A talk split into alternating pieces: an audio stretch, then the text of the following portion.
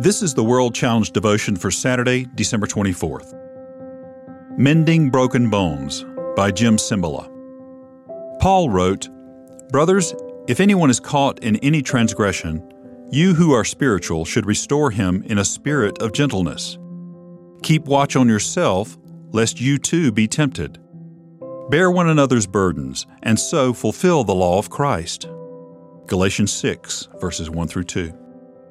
Okay, this is where someone has committed an external, outward sin.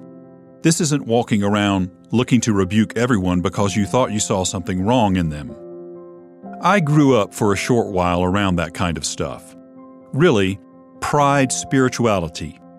Imagine this conversation. A person's done nothing outwardly, but you have people come up to them and say, "I see a spirit of jealousy in you. I rebuke you for that." The other person says, "What did I do?" "Oh, I don't know, but there's jealousy. Now I want to try to restore you."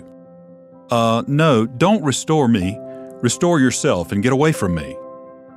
But this kind of response would bring judgment, and we'd have a big rebuking contest on our hands. Everybody rebuking everyone else for what they perceive to be a shortcoming. We should just have a big dose of humility, because we're not all that ourselves. What Paul's talking about is someone caught in open sin, and he orders believers to restore them gently. The word restore here has the same sort of meaning as mending a bone. You don't amputate every time something breaks. Remember, believers are members of the body. This is a body we're talking about.